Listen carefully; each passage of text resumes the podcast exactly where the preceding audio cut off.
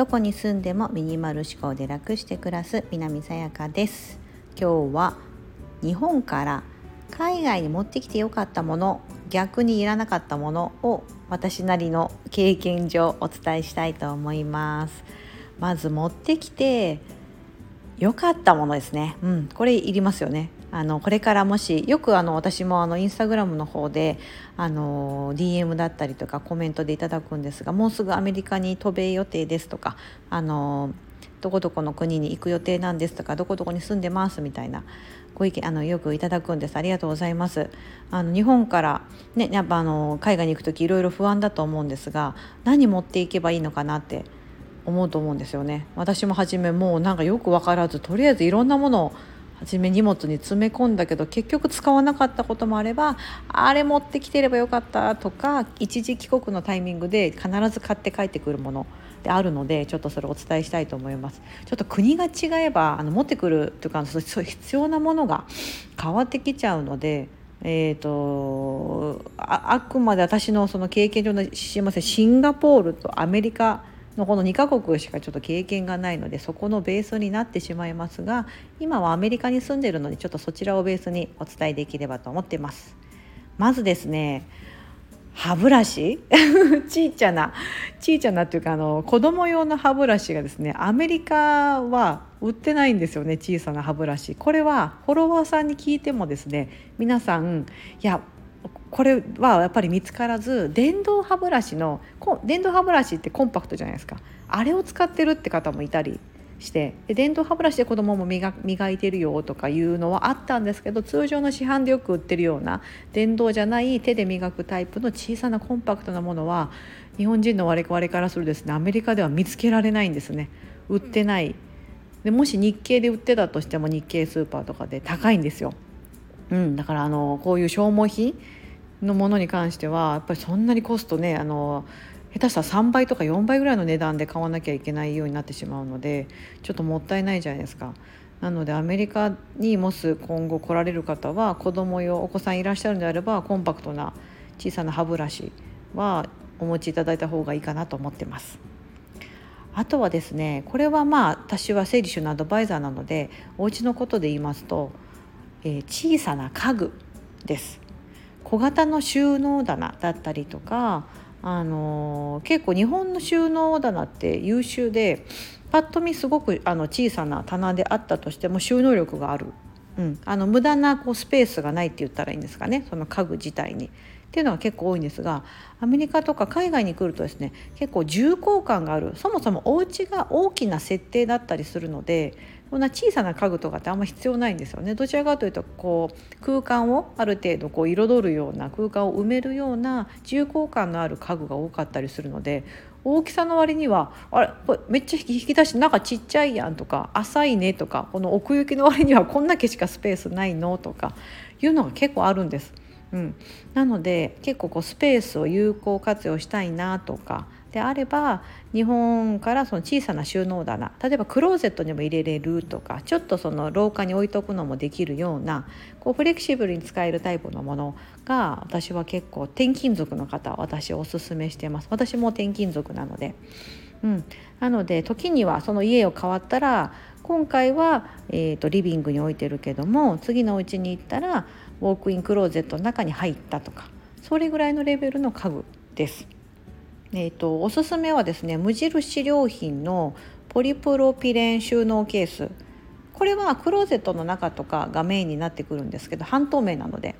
なんか今は半透明じゃないやつも売ってたりあの中身が見えないようにこうカバーとかも売ってるっぽいんですけどあの収納棚がなぜ優秀かというと軽くてスタッキングあの重ねることができてかつ中が最大限あの収納こうできるようにちゃんと中身が四角で余分なスペースがなくてですねこれは整理収納アドバイザー界隈ではかなりかなり推しの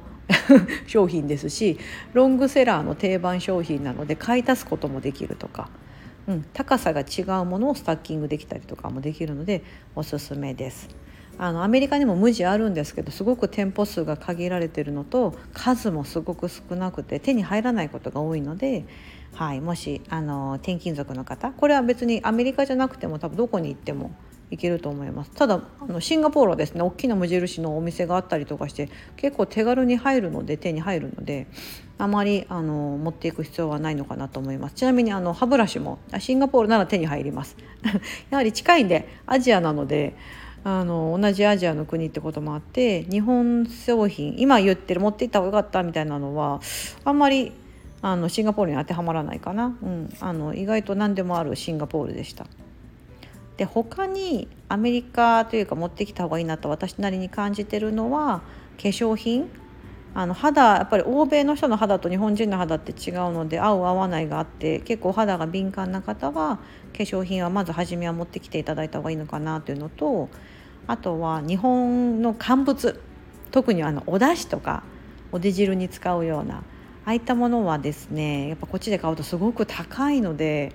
うん、あの結構こうでお出汁って結構こうパックになってて日本で買っても2 3 0 0円したりするじゃないですか大容量パックとかだと。なのでこっちではそういうのがあまり売ってなかったりで小分けのやつ売ってても「わ高」とか ほんと高いんででその数もあの本出し1本とかもう本当あのメーカーも限られてきちゃったりするので、うん、いいお出汁使いたいなって方がいたら持ってきていただいた方がいいと思います。あと日本独特なもの例えば5本指ソックス。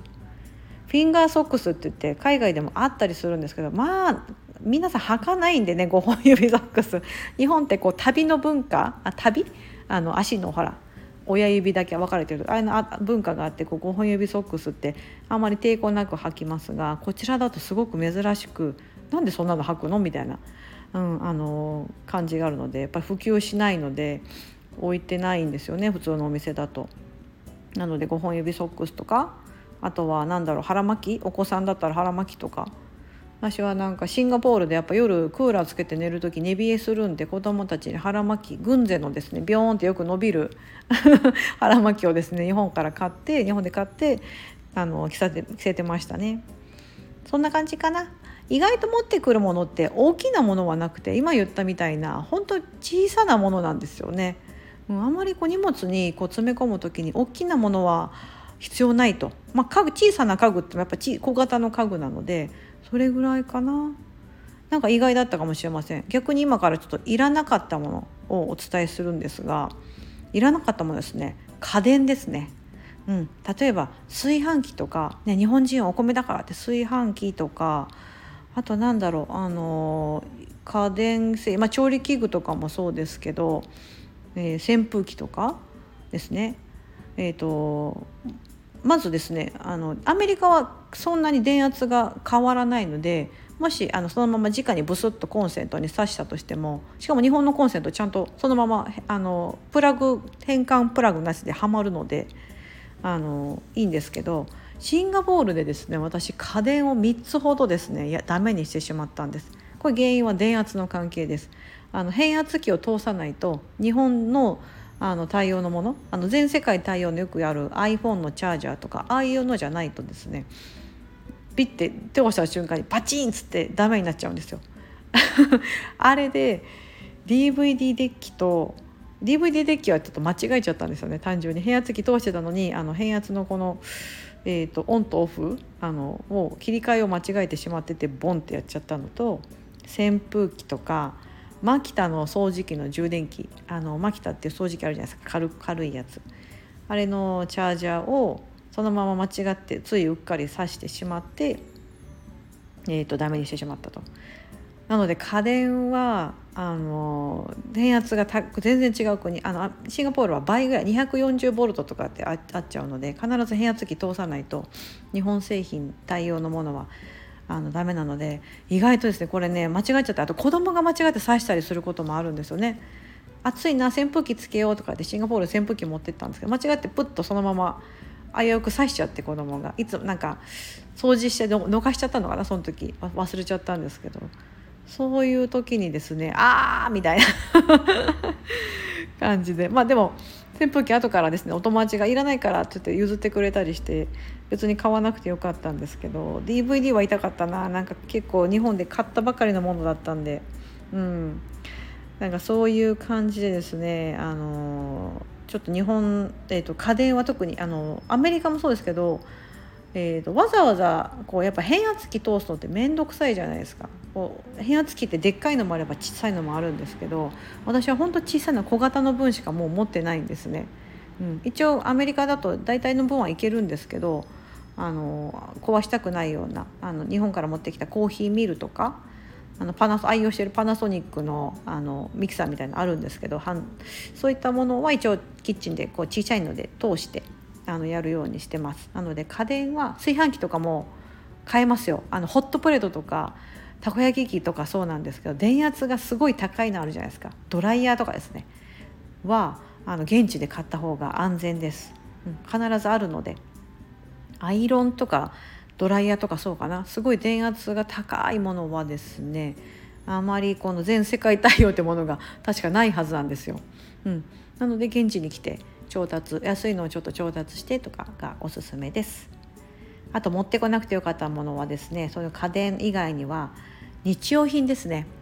もう例えば私はじめ洗剤とかもう行ったらね、あの何使っていいか分かんないだろうと思って何ヶ月分か持っていこうみたいな感じで入れてたんですけど結局やっぱり1ヶ月ぐらいとか2ヶ月とかしたら、ね、やっぱ現地のもの結局使わないといけなくなってしまうじゃないですか。洗剤系とかってそうですけど。だから初めの1回分ぐらいだったらいいと思うんですよ。そのシャンプー1ボトルとか。洗剤1パックだけとか、うん、はいいと思うんですけど。大量に持ってきてもですね結局あの現地のものってそれなりにちゃんと使えるもの絶対あるのでそれをあの早めに調べてちょっと自分に合うものを試して使っていくの方がいいなと思いました。日用品を持ってくるでそのスペースを取るぐらいならなんか違うもの、うん、持ってきてた方が良かったなとか、うん、あと荷物にやっぱりなってしまうのでその現地で早く慣れてしまうっていうのがいいかなと思っています。こんな感じで日本から持ってきてよかったものまた持ってきた方がいいですよってものといや逆に持ってこなくてよかったもの私なりの体験談ですが今日はそんなお話でしたそれでは本日も素敵な一日をお過ごしください Bye.